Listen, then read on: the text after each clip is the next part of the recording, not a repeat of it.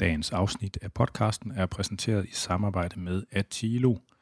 Atilo det er Danmarks nye platform til udendørs og indendørs holdtræning. Øh, man tilgår den her Atilo-platform først og fremmest gennem deres nydelige og brugervenlige app. Og inde på den her app, der kan trænere de kan oprette øh, hold og træningsevents, og brugere de kan søge på de her events og melde sig til og betale og afmelde og skrive til træneren og alle den slags ting, man skal bruge. Øh, folkene bag Tilo, de har udviklet den her platform i samarbejde med en flok trænere for at kunne lave en samlet løsning, der ligesom øh, tilbyder alle de logistiske værktøjer, der skal til for, at man kan sælge holdtræningsydelser. Altså både event management, kan man vel kalde det, booking øh, og, og korrespondence, værktøjer, betaling, den slags. Øh, og det, det er smart, fordi at der er rigtig mange trænere, som bruger meget krudt på at selv opfinde en dyb tallerken for at få lavet sådan et kludetæppe af tekniske løsninger, der kan, der kan dække de her forskellige områder af, altså event og booking, betaling, korrespondence osv. Øh, så det samlede i en pakke, og det skulle gerne gøre indgangsbarriererne mindre for prospektive trænere. Og hvis man allerede har nogle løsninger, der fungerer, så kan det, endda, så kan det stadigvæk også godt være, at øh, den samlede pakke gør det simplere end det, man har i forvejen. Atilo det er oprindeligt lavet primært øh, til holdtræning og med særlig fokus på udendørstræning. Men det kommer også til at være sådan, at man kan søge på almindelige trænere, altså en til en, for trænere, der sælger en til en ydelser, altså personlige trænere øh, ind i appen. Så man kan søge på øh, holdtrænere, der findes i forvejen, og man kan søge på aktiviteter i ens nær område også. Øh, Atilo launcher i hovedstadsområdet øh, til maj, hvis man synes, det her er interessant, så kan man inde på atilo.dk blive skrevet op som øh, kom på deres mailingliste som bruger, så man får besked, når de åbner for oprettelse af brugerprofiler. Og hvis man som træner er interesseret i øh, at undersøge mulighederne for at sælge sine ydelser igennem Atilo-appen, så kan man gå ind på atilo.dk partner øh, og blive skrevet op til den øh, mailingliste, nyhedsbrev, venteliste, de har til, øh, deres, øh, til at oprette deres partnerprofiler, når det bliver aktiveret. Og øh, de vil altså køre med en to måneders gratis prøveperiode med forbehold for mobile transaktionsgebyr. Øh, men altså, så er det bare med at komme i gang. Du lytter til Fitness MK. Det er programmet for os, der træner. I dag der tager vi afsnit nummer to ud af to op, hvor vi kører en sådan FAQ, spørger Dr. Muskel. Så det betyder, at jeg har inviteret mig selv hjem i mit køkken sammen med producer Jonas, og så øh, læser vi op og går lidt ud over spørgsmål fra lytterne, som vi indsamlede. Og de er så indsamlet cirka en uge før vi optaget det her. Øh, så jeg har haft lidt tid til at sidde og båden på nogle af spørgsmålene også. Så her i Fitness MK snakker vi jo om vores øh, trænings- og sportsliv og kropskultur, og som regel så er det jo mig, der mikrofonholder over for andre, og programformatet her, det er jo et, hvor øh, jeg kommer lidt på banen i stedet for. Det skal der også have plads til, og det er heldigvis bare min podcast, så jeg kan gøre, hvad fanden jeg har lyst til. Øh, og så er der mange folk, der stiller dem de her spørgsmål. Jeg ender altid med at sidde og svare i kommentarsporene i stedet for, og det er jo meget smartere at gøre det på mikrofon i stedet for. Øh, så sådan er det. Så, øh, og vi har Jonas, er, producer Jonas, er mikrofonholder i dag. Øh, velkommen til dig, Jonas. Goddag, goddag. Tak. Så nu har jeg, jeg har taget noget snaps frem. Jeg tror lige, vi skal have en lille skarp til at komme i gang i dag. Ja, ja så, ej, så. Øh. Det skulle nemlig være så godt. Jeg tænker, vi, øh, vi antager næsten, at, øh, at øh, folk også har hørt del 1. Så jeg ja. tænker, at de ved, der ikke er sket noget i vores liv siden. I den her, ja, fordi toren her, den er optaget i umiddelbar forlængelse af øh, den første ud af de to. Så vi sidder stadigvæk fuldstændig det samme sted. Same bad time, same bad channel, same bad køkken. Sådan. Det var snapsen. Snapsen er lavet på hjemmeplukket Porse fra Dejbjerg Hede. Er det Jylland? Øh, ja, det er Vestjylland. 6900 Hedeperker. Tak, mor Ulla.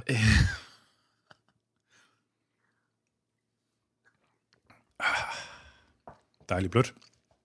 Ja. Øh, jeg er svært Anders Nedergaard, a.k.a. Dr. Muskel, som altid, og øh, producer Jonas. Ja, han præsenterede sig i et eller andet Ja, ja, præcis. Det smager sådan af... Øh, Sol og sommer. Det har sådan, ja, det har sådan meget... Øh, ja, ja, man kan sige, det er en selvfølge. Det smager sådan meget botanisk. Ja. Øhm, det smager meget. Min, øh, mine forældre, de, de lige flyttede fra gården ind til et hus i Skjern.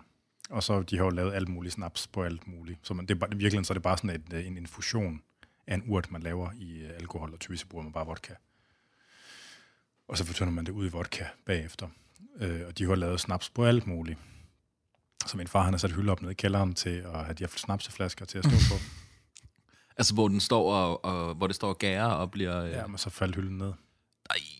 Så der har jo ligget sådan noget, et eller andet 40-50 liter sprut med urteekstrakter i, smadret ned på gulvet dernede i deres kælder. Ja, det har de gulvtæp? Nej, nej, øh, nej, nej, men det lugtede, jeg ved ikke, om det var botanisk, det lugtede, men det var meget, det var meget urtet i hvert fald. Så man skal ikke, øh, ja, det skal man ikke. Nå, det var sgu noget lort. Så er det jo bare forfra. Det er forfra, ja. Det må man sige. Øh, ja, vi skal, vi skal til i gang. Det, ja. var en, det var en meget mærkelig intro, men en intro nonetheless. øh, hvis du sidder og lytter med derude til det her, øh, så er det jo selvfølgelig Fitness MK, og du skal være velkommen til at skrive ind med spørgsmål, øh, forslag eller kommentarer, og det gør man på afn eller på programmets Facebook-side, eller på Instagram. Således, vi skal til at i gang.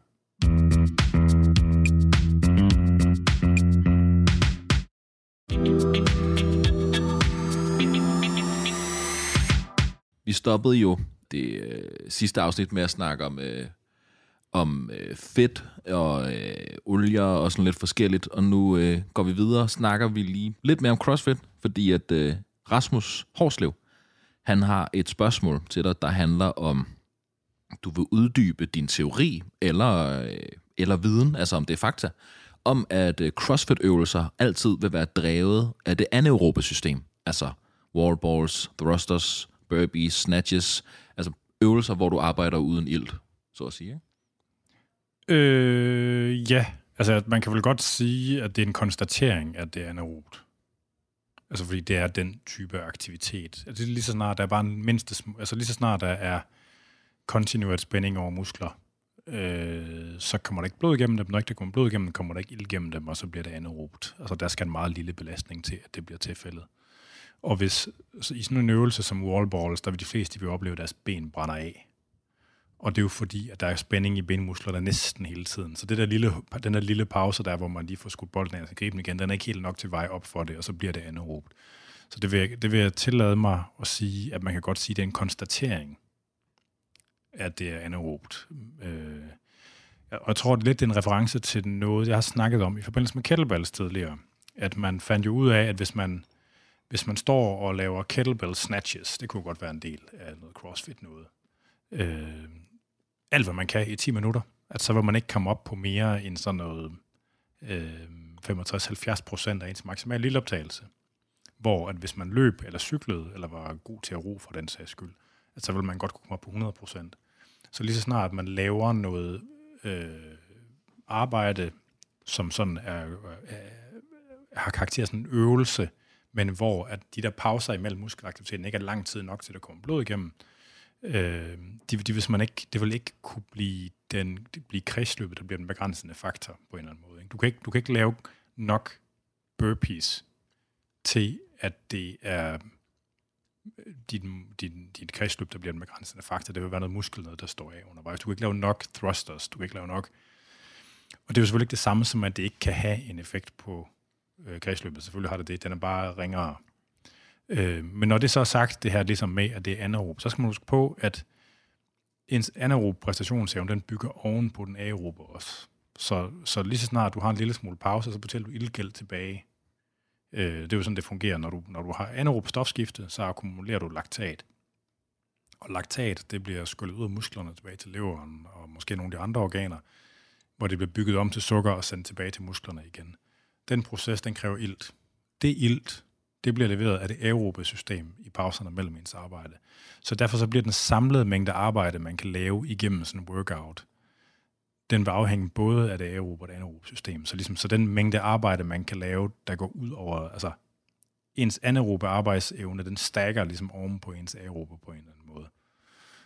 Øh, og det er jo også noget af det, som man ser inden for CrossFit-miljøet, at der fylder mere, at CrossFit-atleterne bruger mere tid på sådan en rigtig, rigtig kredsløbstræning. Altså det var den ting, der var meget tydeligt over de sidste 3-4 år. at det sådan, hvad den bevægelse ting har. Øh, så selvom aktiviteten er anaerob, så vil den aerobe kapacitet og power stadigvæk ligesom hjælpe en med at blive hurtigere klar og sørge for, at man samlet set kan lave mere tid, eller lave mere, producere mere arbejde i løbet af en CrossFit workout. Mm. Håber, det giver mening, det der. Ja. Det gjorde det. Jeg tror nok, der var, jeg synes, jeg kunne huske, der var et eller andet cross. Det minder om et andet spørgsmål om CrossFit. Der kommer det senere, men... Ja. Uh, Det kan være, vi stod på det. Øhm, vi går videre til Kim Eriksen. Han øh, har et spørgsmål her. Giver det mening med kreatin under et længere varende vægttab? Forholdene for muskelvækst er vel i forvejen ikke optimale med et længere varende kalorieunderskud. På forhånd, tak. Der er lige et PR-spørgsmål, det tager vi bagefter. Øh, altså, i almindelighed, så skulle man jo, altså, skulle man jo tro, at alting, der faciliterer musklerne, det ligesom bare gør det lettere at skubbe ting ind i musklerne. Og så gør det det, altså, at, altså ud fra den præmis, så ligesom, ligesom at bruge steroider, at hvis du bruger steroider, mens du taber dig, så bliver du bare sådan ekstra, ekstra hakket og taber ikke nogen muskler. Man kunne godt forvente, at kreatin har lidt den samme effekt. Det er ikke rigtig undersøgt. Ikke sidst jeg kiggede. Jeg har set et enkelt studie, hvor folk tabte sig mindre, når de brugte kreatin. Men det er svært at, altså, der, altså, jeg ved ikke helt, om det er nok til, at man, øh, jeg er ikke sikker på, at jeg stoler på det. Og der kan være der er nogle ting med væske, ikke, og sådan noget, som gør kropssammensætningsmålinger lidt mærkelige. Men be- binder kreatin væske? Ja. Okay, Så gennemsnitligt set mellem 1 og 2 kilo. okay. Så mellem, mellem, mellem øh, almindelige kreatinniveauer og peak kreatinniveauer, der vil det typisk være 1-2 kilos væskeforskel. Øh, og for hyperresponder kan det formentlig godt være meget mere. Mm. Altså det vildeste, jeg har hørt om, det har været sådan 6-7 kilo. Okay, hold da kæft. Så, men, men det er formentlig relateret til, hvor godt man responderer på kreatin også. Ja. Og hvad en startniveau var og sådan noget. Øh, så jeg vil være et, give et forsigtigt ja til det der med mening, at, til at det giver mening. Fedt. Øh, og øhm, den samme Kim Eriksen, han spørger også, nu må du rette mig, hvis jeg udtaler det forkert, han har spurgt, om du har hørt Garea. Jeg ved slet ikke, hvad det er. Det svar, besvarer vel spørgsmålet. Det må man sige. Skal vi lige prøve at google det, se hvad fuck der står. Guerrera Archives. Nå, Guerrera. Gara, Guerrera. Nå, ja, okay, det er sådan noget dødsmetal. Gonorrhea. Det er dødsmetal. Okay. Ja. Øh, nej, det har jeg ikke, men det vil jeg da lige prøve at tjekke ud. Spændende.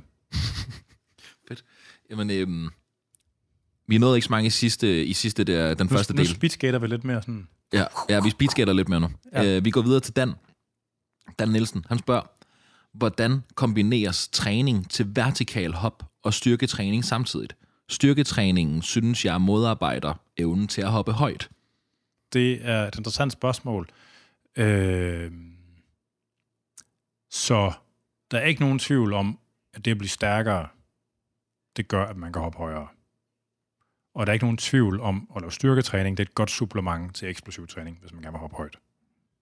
Altså det er fuldstændig indiskutabelt. Men im- altså den im- implementeringen af det, er det noget, der kan diskuteres. Og der findes, altså i virkeligheden så er det et spørgsmål til Thomas Kortebæk, det her. For det er straight up his alley. Det kunne han besvare meget bedre. Og i øvrigt, øh, vi kommer, jeg kommer til at lave nogle flere podcasts med Kortebæk, så det kan være, at der kommer en chance for, at- for at klemme det der spørgsmål af til ham en gang. Nice. Øh, så der findes jo det her, altså muskler har jo det her, der kaldes et force-velocity relationship, så hvor stor kraft kan musklen lave ved forskellige kontraktionshastigheder. Mhm. Det, så man kan både ligesom, når man laver styrketræning, så træner man typisk omkring de langsomme kontraktionshastigheder, som øver man sig i evnen i at lave meget høj kraft ved langsomme kontraktionshastigheder. Mens at hvis man springer, øh, så er det ved højere kontraktionshastigheder, og det er trænerbart. Øh, der findes, ej, nu er det tænder, jeg ikke kan huske dem. Der findes faktisk, er det reactive, det er ikke reactive training systems. Ej, hvor er det tænder, jeg ikke kan huske det. Der findes faktisk sådan et system, hvor man, hvor man laver en profil efter, hvor, hvor stor eksplosiv styrke har du i forhold til, hvor høj langsom styrke i sådan noget isometrisk squat, et eller andet. Og så på baggrund af, hvordan den profil ser ud, så får man så doseret træning. Så man kan ligesom sige, hvis du er meget, meget hurtig, men ikke særlig stærk, at så skulle det hjælpe mere at gøre noget for at blive stærkere. Ikke? Og så ligesom det bruges som til en måde at lave forskrevet træning på. Og jeg, jeg tror nok, jeg, jeg har husket, jeg har hørt Thomas øh, Kortebæk sige, at det i virkeligheden ikke fungerer så godt i praksis, det der.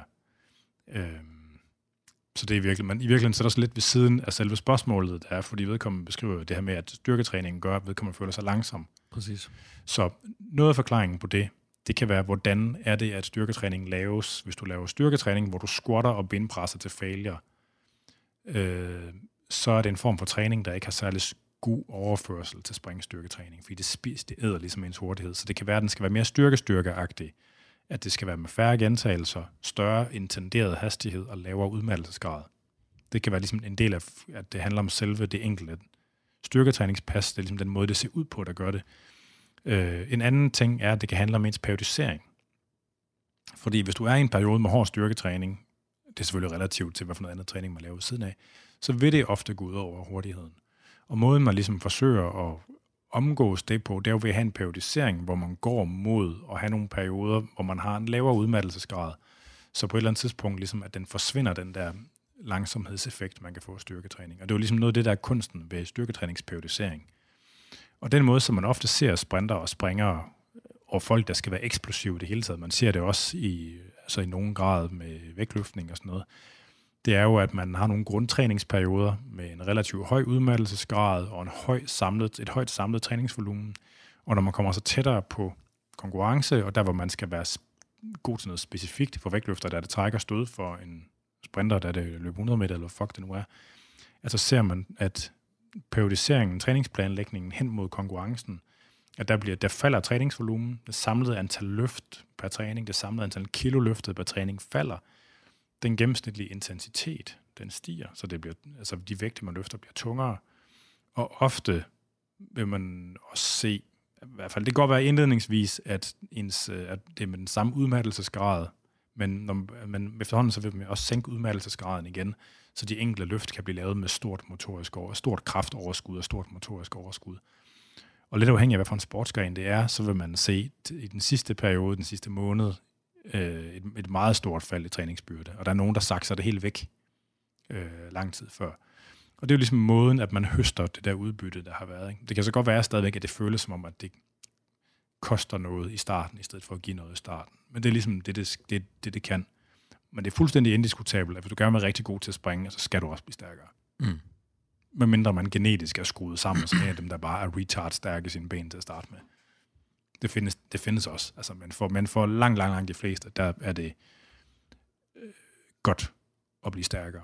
Ja. Og selve det at lave meget springtræning er også forbundet med en ret høj risiko for at få springerknæ og sådan nogle ting. Og gæt en gang, hvad der er med til at beskytte mod springerknæ. Det er det at blive stærkere. Det er det at blive stærkere. Ja. Øhm, så man kan sige, i forhold til fordi jeg tænker, vertikale hop, altså det, det jeg ser for mig, det er jo de der, hvor du sætter de her bokser oven på hinanden, og så hopper så højt du kan, og alt det her, ikke? Øhm, box jumps. Box jumps, ja, lige præcis. Ja. Øhm, og fordi det var en Instagram-ting på et tidspunkt med jo flere bokse. Og alt det er det stadigvæk. Det er det stadigvæk, nå, okay. Øhm, men, men umiddelbart tænker jeg jo ikke, at tunge squats er en del af sådan, en, af sådan et plyo-program. Men det er ikke plyo at hoppe op på ting. Er det, det ikke sådan noget? Det er ikke geometri. Er det ikke det? Nej. Hvad? Eller det, det er semantik, men jeg tror, hvis man sådan skal være sådan en hardliner, så de fleste de vil først sige, at der taler om plyometri, når der er det, der hedder en stretch shortening cycle til stede i bevægelsen. Så det er, når du hopper ned fra noget, og så skal hoppe op på noget andet igen med det samme. Uh, okay. Yes, og typisk, yes. hvor man forsøger at gøre det med så kort afviklingstid som muligt. Ja. Hvis du kan, altså, og i øvrigt, altså de der box jumps, der er det vigtigt at huske på, at box jumps, det er ikke en test af, hvor god man er til at hoppe vertikalt. Det er en kombinationstest af, hvor meget du kan forskyde dit tyngdepunkt horisontalt, eller undskyld, vertikalt, og hvor meget du kan bøje dine hofter samtidig med. Mm. Og det er ikke helt det samme. Fordi ofte så er evnen, det der med, hvor smidige hofter man har, det er ofte en, lige så mere vigtigt for, hvor højt man kan hoppe i en boxjump, som i, hvor meget du virkelig kan forskyde dit tyngdepunkt. Man kan se, nogle af dem, der, der er virkelig gode til boxjumps, de har jo deres fødder, de, de har jo deres fødder over deres, øh, altså midten af deres krop i det. Ja, ja, altså, ja, ja. Så man kan sige, hvis du gerne vil måle evnen til at komme opad, så skal man bruge en anden test. Så skal man enten bruge en test, hvor man hopper op og lander på strakte ben, eller også så bruge nogle af de der vertec, dem der, hvor man hopper op og slår sådan nogle blade væk. Ja. Altså præcis. det er jo, fordi der gør man det jo med strakte ben. Og sådan. Ja. Altså, så vertex, de er jo lavet til at teste sådan vertical displacement. Det er box jumps ikke. Så det er forskellige modaliteter ja. og intentioner, der ligesom er med det. Jeg har jo set sådan en maskine. Man gør det på modder, og man kan, der findes, man kan også få sådan nogle radar, sådan nogle, øh, jeg ved fandme ikke, om det er radar, men altså, der er modder med tryksensorer, hvor man ekstrapolerer fra ens hangtime, øh, til hvor Nå. højt man har hoppet. Ja, ja, præcis. Og der findes nogle uh, gates, altså nogle fotogates, man kan bruge til det også. Ja. Som egentlig gør det samme. Altså man, Der er jo også de der, der er sådan en, hvor du kan få sådan en, du kan få sådan et, du kan få sådan en bælte om livet, og så er der sådan fire elastikker, der ligesom holder fast i dig. ikke? Og så ved jeg ikke, om det er spændingen i de der elastikker. ej, det er nok ikke elastikker, for de holder en nede. Men, men der findes nogle, hvor, det er sådan en spo, hvor der kører sådan en wire på sådan en spole. Ja, ja, ja præcis. Ja, ja. ja. ja, ja. Ja, fordi det giver lidt falsk resultat, hvis det er elastikker. Det, ja, det er. Det vil være noget lort. Men de findes som træningsdemser, dem der. Både Øh. hvor man bliver trukket ned, og hvor man bliver trukket op, Ja. for, for at kunne træne forskellige steder på Force Velocity-kurven. Det er meget sjovt. Øhm, så jeg håber, det giver mening. Så ligesom noget, Ja. af det, noget af det handler om, hvordan den akutte træning er, og noget af det handler om periodisering af træning. Fair. Ja. Vi håber, det var svar til, øh, til, øh, til Dan. Ja, og, og det er jo vigtigt at sige, at det kan godt være okay, at det modarbejder evnen til at hoppe højt på nogle tidspunkter i ens træningsforløb, så længe man gør de rigtige ting for, at det har en gunstig effekt på andre tidspunkter. Mm. ja. Øhm, jeg markerer lige her, så hopper vi videre. Ivan Hansen. Ja, han har været Han- med i podcasten. Det er ham, der er militærmanden. Okay, nå, men så... Øh, jamen, han får lige lov at være med igen i form af et spørgsmål her. Hvor står videnskaben henne her 10 år senere omkring indtagelsen af fedtsyre? Er øh, PUFA den nye ondskab, og betyder det, i hele taget, betyder det i det hele taget noget, hvis man ikke er overvægtig og dyrker rigeligt med motion? Jeg har googlet en hel del på emnet, og er sgu ikke rigtig blevet klogere. Øh, ja, For os øh, Øh. udenforstående, det er super internt. Hvad er PUFA eller PUFAS? polyunsaturated fatty acids. Okay. Så det er blandt andet de her omega-3, øh, Yes. specielt EPA og DHA. Øhm, øh, altså, det er indiskutabelt, at... Ej, nu skal man passe på, hvad man siger. Den observationelle forskning, den antyder meget, meget stærkt, at det er godt at spise fisk. En væsentlig del af den sundhedseffekt, der skulle komme fra fisk af, mener man, er de her omega-3-fedtsyrer. De findes i særlig, særlig høj grad i fisk, øh, fordi at de kommer fra mikroorganismer, der findes i havet. Det er ligesom den der fødekæde, der er i det. Øh, mennesker spiser, ser ud til at spise, få indtag relativt set mindre af de omega-3-fedtsyrer sådan historisk over tiden. Og øh, det bliver så brugt som sådan en forklaringsmodel for alt muligt skidt, og nogle gange blandet ind i det her med ration mellem omega-3 og 6. Øh, når man kigger på suppleringsstudierne med fiskeolie, på metastudierne, for der er, altså der er virkelig, virkelig mange studier på det efterhånden. Øh, både observationelle og interventionelle. Og de peger på en moderat øh, beskyttende, altså sådan, ikke alle sammen. Der er nogle af dem, der viser ingen effekt, og der er nogle af dem, der viser en moderat beskyttende effekt mod kredsløbssygdomme. Den effekt ser ud til at være, den ser ud til at være mere robust i folk, der i forvejen har risikofaktorer for kredsløbssygdomme.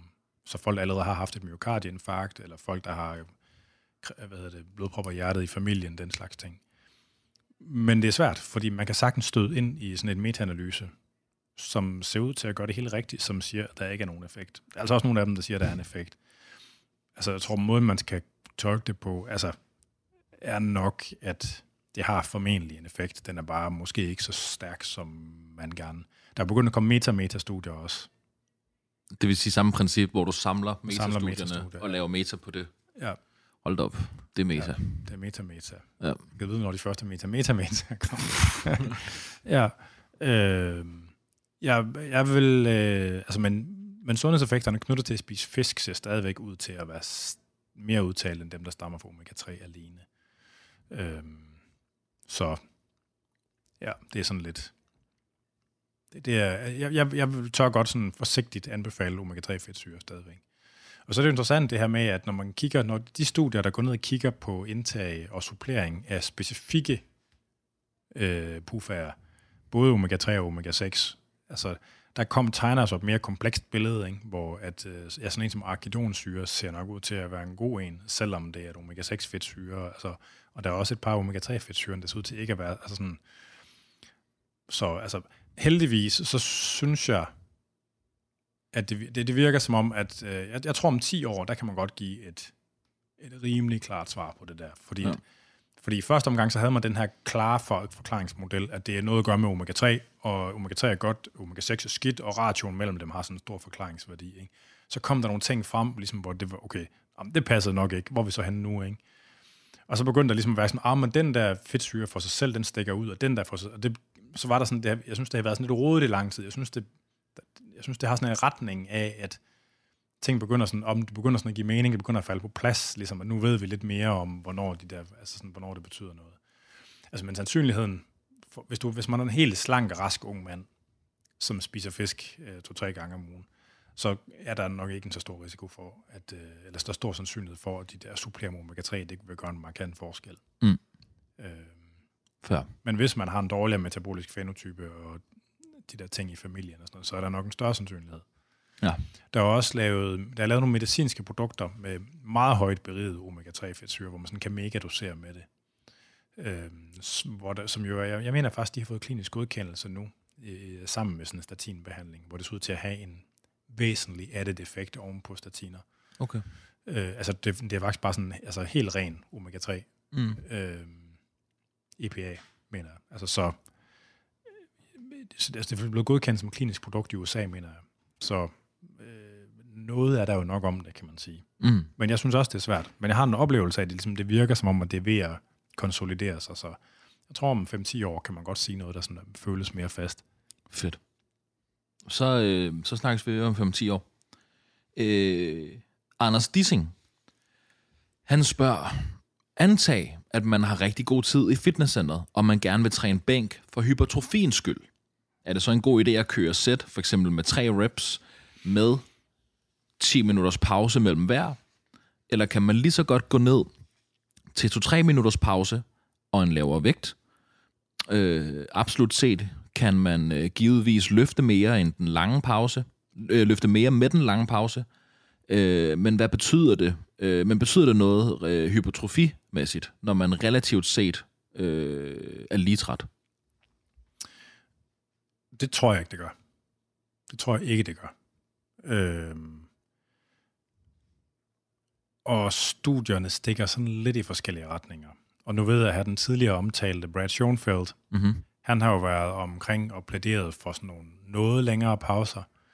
Øhm, de meta-analyser, der findes fra, på det fra National Strength uh, and Conditioning Association, og fra, der er vist også en fra American College of Sports Medicine, eller også er der systematiske reviews, det kan jeg ikke huske.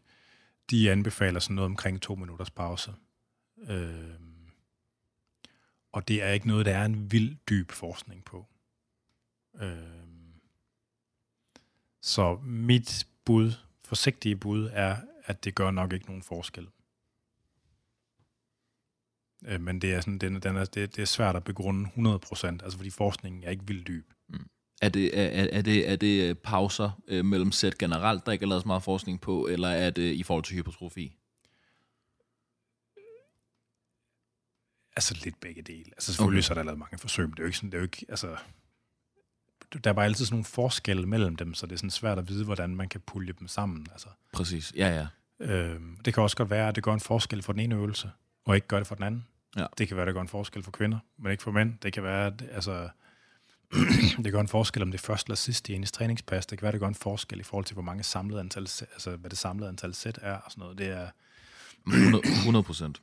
fordi mange af de der variabler omkring et træningsprogram, de er gensidigt afhængige. Øhm, og man kan jo sige, altså, hvis man sådan skal freestyle lidt mere over det, øh, og så kommer vi lidt igen uden for lidt af det, der sådan er lavet studier på. Jeg tror på, at i hvert fald hvis man er nattig, at så skal man sørge for i løbet af sin træning både at bibringe musklerne noget mekanisk spænding og noget udmattelse på en eller anden måde. Øhm, og i den, når man skal lave det her med den høje mekaniske spænding, det skal man kunne gøre med sådan en høj bevægelseskvalitet. Altså det, det kræver en høj vægt, simpelthen. Ja. Og den del af træningen, der er det jo nok en fordel at have de her lange pauser, for ellers så får man ikke den høje vægt. Mens at i den del af dem, der handler om at lave udmattelse, der, der er, den, der er de korte pauser sådan ligesom lige meget, eller lige, måske endda ønskelige lige frem. Ikke? Der vil vi gerne have den der flaskehals.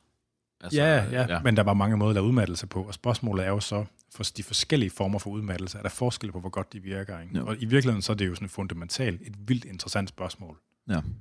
Altså, fordi der findes forskellige ting. Altså, der er jo grundlæggende det, der kaldes excitations-kontraktionskoblingen. Så fra det øjeblik, musklen får et nervesignal til at tænde, så er der ligesom noget med, at så, øh, så bevæger der sig et aktionspotentiale hen over det sarkoplasmiske retikulum, så bliver der frigivet calcium øh, fra det sarkoplasmiske retikulum ind i cytoplasmaet i muskelfiberne igennem nogle, hvad det, noget ryanodinreceptor og calcium, et eller andet kanal, jeg ikke kan huske, hvad hedder. Så kommer det, så spreder det sig rundt omkring muskelfiberne, ikke? hvor det aktiverer øh, tropomyosin, og derefter troponin, nej, hvad nu det hedder.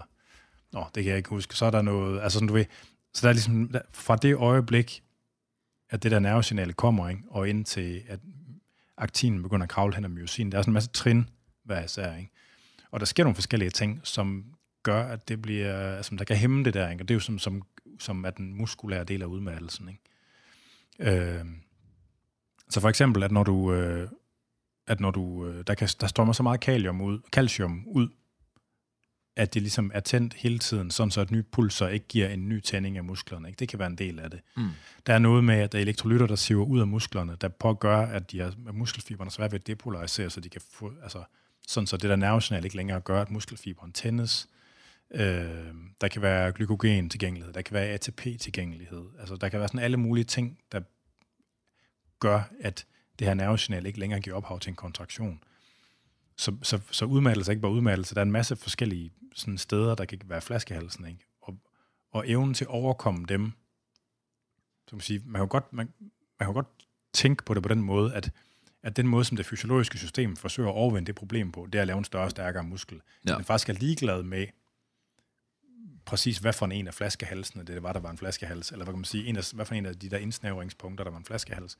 Det kan også godt være, at det ikke passer der sådan. Det kan være, det er noget andet. Altså sådan. Ja. Og det er, øh, altså, det er bare super svært at vide, altså præcis, hvordan det der det virker. Hvor relevant er det det der med, fordi der sker også et eller andet med, når du har lavet et sæt, øh, der sker også et eller andet med kreatinen i pausen, ja, det, ikke? Ja, den bliver sådan, altså så du, din, din, normalt så gemmer du kreatin i musklerne som kreatinfosfat. Ja. Under under muskelarbejde, så bliver det, lavet, så bliver det fraspaltet fosfat for at lave det om til... Præcis. For at blive brugt til at gendanne ATP, ikke? Præcis. Når du så pauser, så bliver, begynder man at sætte fosfat på kreatin igen, så man gendanner sit kreatinfosfat. Så det er også en ting, altså, som der bidrager mængden af maksimalt arbejde, man kan lave. Altså det er sådan ligesom, nej, altså du ved, kreatinfosfat, ikke, det er musklens Nå, det er fordi, efter det blev fraspaltet, så bliver det ADP. Er det sådan? Nej, nej, nej, altså du, man kan sige, når, når musklerne skal bruge energi, under muskelarbejde, så sker det generelt, at man omdanner ATP til ADP. Ja. Og man så får den her fri fosfat. Den proces, den bliver hægtet på noget andet, som man kan, som man kan udnytte den der energi, der bliver fraspaltet. Ikke? Ja. Det sker jo hele tiden. Ja.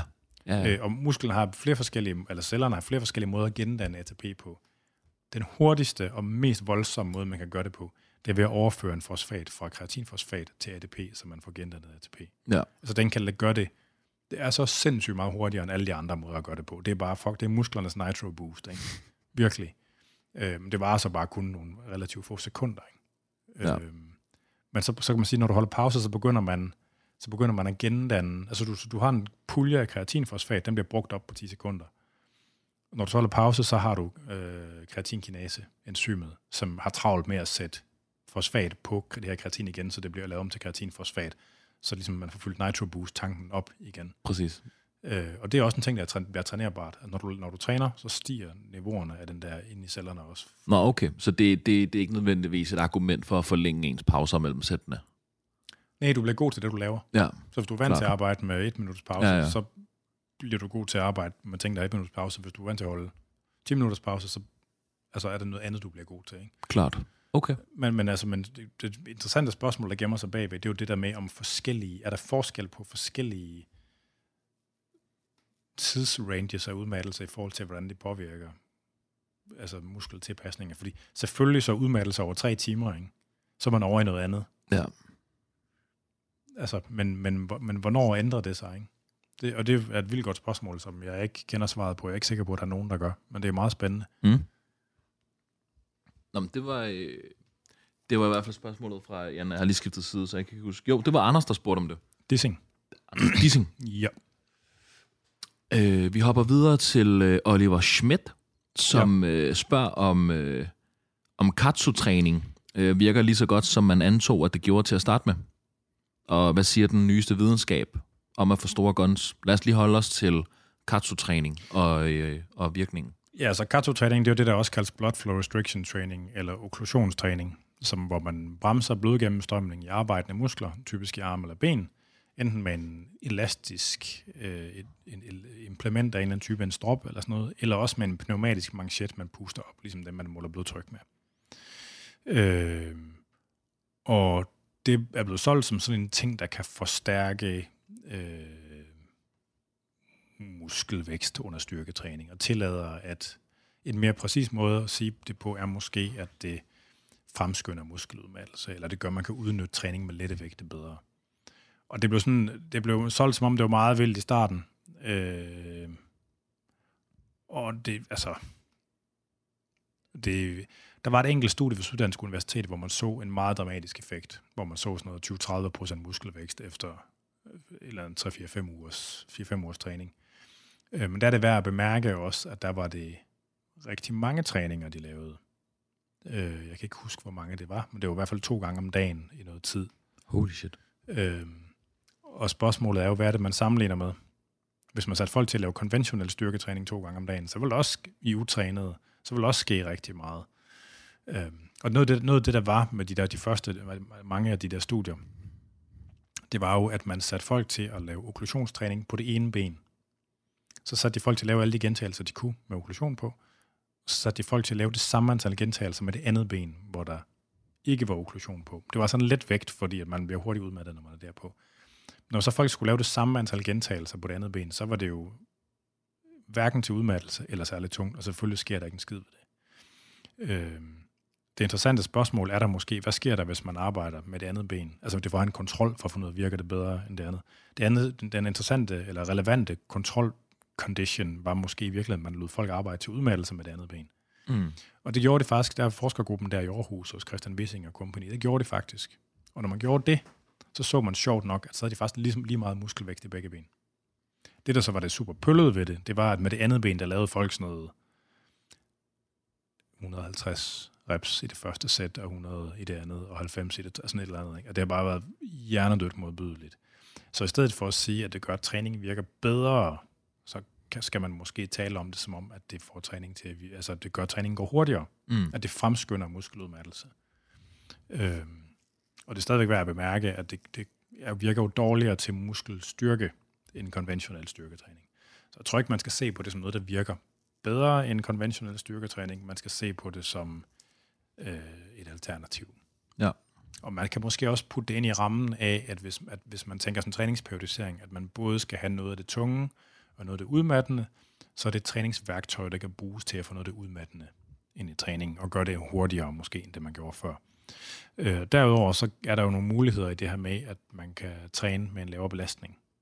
Øh, altså, hvis man, jeg kan gå, altså, der er mange sådan halvgamle røvhuller, ligesom mig selv, der døjer lidt med golfalbuer og tennisalbuer. Det er sygt nederen, når man skal, hvis man skal træne arme, fordi at, åh, de der, altså, der kan man sige, der er det meget fedt, at så kan man lave noget uden at genere de der albuer helt lige så meget. Så det er jo også, der er jo noget der. Og der kan formentlig også godt være noget sportsspecifik træning til folk, der laver sådan noget, der er meget udmattelsesagtigt, og det vil så typisk være benene. Sådan cykel, banecykelrytter, speedskater, altså sådan nogen, der laver noget, der er meget udmattende øh, der kunne det sagtens give mening, at der var noget specifikt, sådan noget sportsspecifikt i det.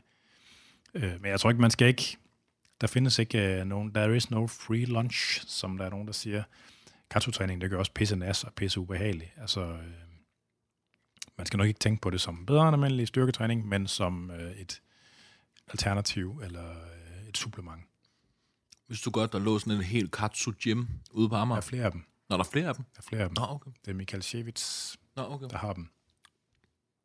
Jeg vidste bare ikke, det var... Jeg vidste ikke, at Katsu ligesom var et, et, et, et brand. Øh, I Danmark der er det faktisk øh, to brands, der er lidt uenige om, hvad der skal hedde Katsu.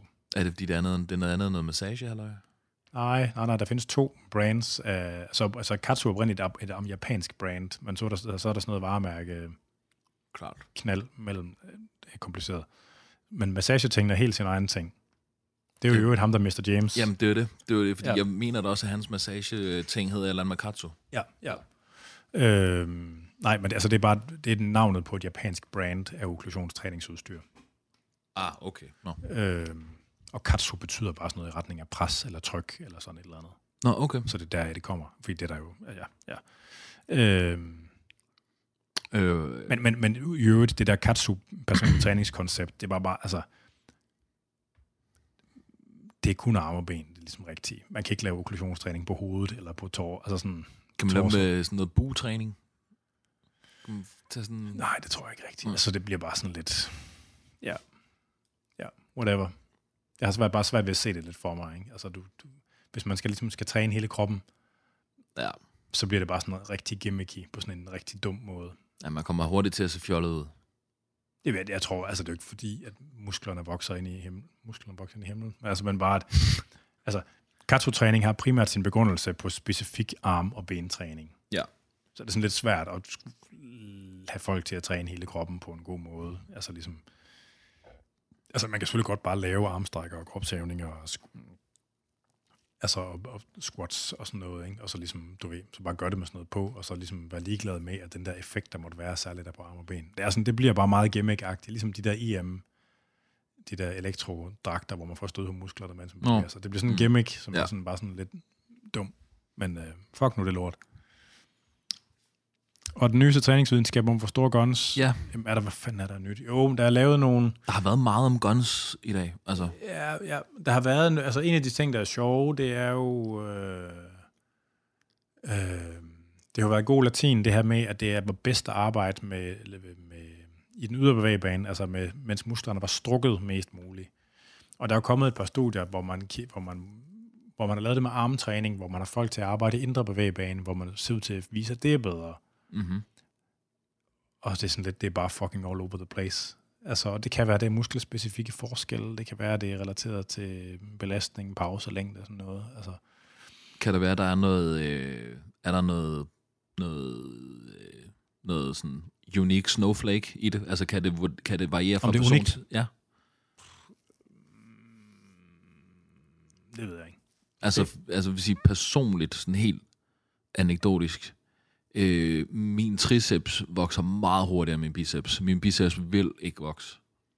Og nu, er, nu, altså, nu er jeg nået til det punkt, hvor nå, men så kan det også bare være lige meget. Ja. Altså, Ja. øh, Øh, nå, men det er, jo noget, det er jo et andet spørgsmål end det. Altså selvfølgelig så kan folk have genetiske dispositioner for, at der er bestemte muskler, der vokser. Ikke? Ja. Altså selvfølgelig er der det. Men det er fordi, jeg udsætter dem for den samme træning, så at sige. Jeg laver, jeg laver aldrig Ja, nej, men det, det giver mening. Altså, øh, Kasper Kold, som jeg sad på kontor med i gamle dage, han Ja. fik også bare epic wheels.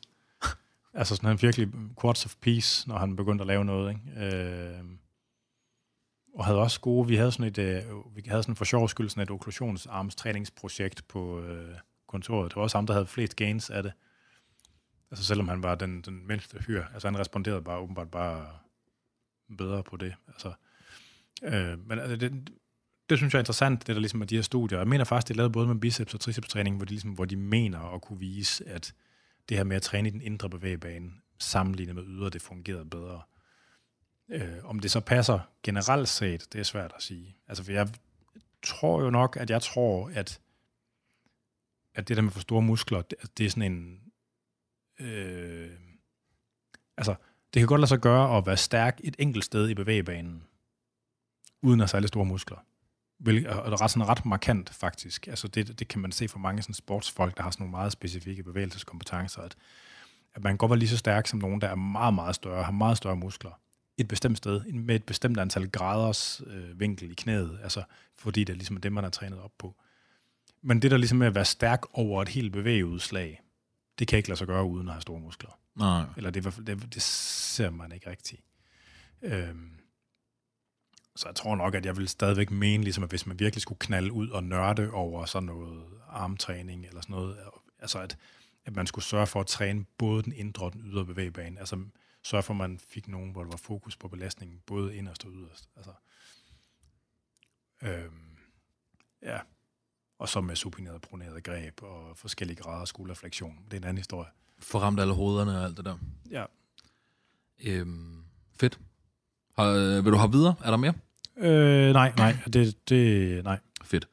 Øh, det er et lidt langt spørgsmål, så nu øh, kaster jeg mig bare ud og læser højt, og så øh, må, du, øh, må du følge med undervejs. Det er Nikolaj øh, Lundstrøm, der spørger, øh, aldersbestemt træning. Er det vigtigt at træne forskelligt i forhold til, om man er 25, 35, 45 eller 65? Øh, lad os bare sige, at formålet er funktionel muskelmasse, se i går så en godt ud, og øh, om man som, øh, om man som gennemsnit træner øh, to til tre gange om ugen, hvordan reagerer kroppen anderledes på træning med alder? Skal man tilrettelægge træning spe- specifikt for alder, eller har man i princippet samme kapacitet for udfoldelse, bevægelighed med mere? Det er lidt mange spørgsmål i et spørgsmål. Ja, øh, men jeg tror godt, man kan svare lidt simplere, end der måske er lagt op til. Altså, ja. i, i, altså så længe det er inden for rammerne af den der den beskrevne mængde træning, så vil jeg sige, at så er det nok det samme, man skal sigte efter at lave. Og der er jo forskel på, om det er en person, der har trænet hele sit liv. Altså det, den slags træning, man skal lave for at komme i god kondition, er formentlig den samme. Den slags træning, man skal lave for at blive stærkere, er formentlig den samme. Den slags træning, man skal lave for at få større muskler, er formentlig den samme. Øh, og inden for rammerne af den her forskrevne mængde træning, så rammer man ikke ligesom loftet af, hvad man kan tåle at lave af noget af det. Der burde ikke være sådan noget med, at man rammer sit restitutionsloft.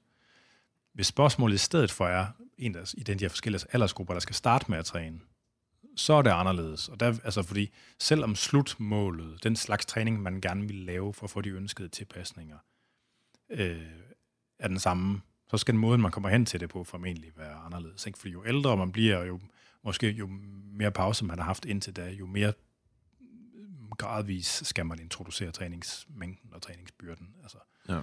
øh, så der vil jeg sige, der gør det nok en forskel. Altså, øh, men ligesom den, hvordan den ideelle træning, det, det, den træningsuge skulle se ud, der vil jeg sige, der tror jeg egentlig nok, at, altså, at det er det samme. Så kan det godt være, at når man bliver ældre, at øh, øh, en skulder bliver stivere, for eksempel. Det kan være, at der er nogle ting, man ikke længere helt kan lave, fordi man alle de får lidt sådan slidgigt i deres AC-led og sådan nogle ting. Altså, Men jeg Så- tænker, både, både en 35-årig og en 65-årig, de vil vel begge to benefitte af at blive sat til at lave en eller anden form for skulderpres. Ja, men det er jo så det, at ens, det kan godt være, at ens tolerance for det ændres på et eller andet tidspunkt. Ikke? Ja. Så det kan godt være, at man får så pøllede skuldre på et eller andet tidspunkt med alderen, at det kan godt være, at det der med at lave overhead ting med sådan, med, du ved, hvor man bliver strukket helt mm. ud, det er, derfor, det er jo en ting, man normalt vil tænke på som noget, der er sundt for folk, ligesom at, at få brækket skuldrene helt op og være sådan i, du ved, fuld ekstension, ikke? Øh, og der er det bare nogen, når de krydser 70 år, så er det bare slut. Ja. Altså, så sker der et eller andet, ikke? Og, altså, øh, på en måde, hvor det er, ligesom, det er ikke noget, man skal regne med, der kommer igen på grund af træning. Og det, er jo, og det skal man have respekt for også. Altså, øh, man kan så sige, nogle af de gode ting, det der med risikoen for at få diskusprolaps og sådan noget, den, begynder, den falder jo igen, når du krydser 45. Okay. Fordi de, ligesom, nu bliver de, nu er de blevet så stive, de der diski, at de ikke længere kan svuppe ud og lave Præcis. ballade. Altså, Ja.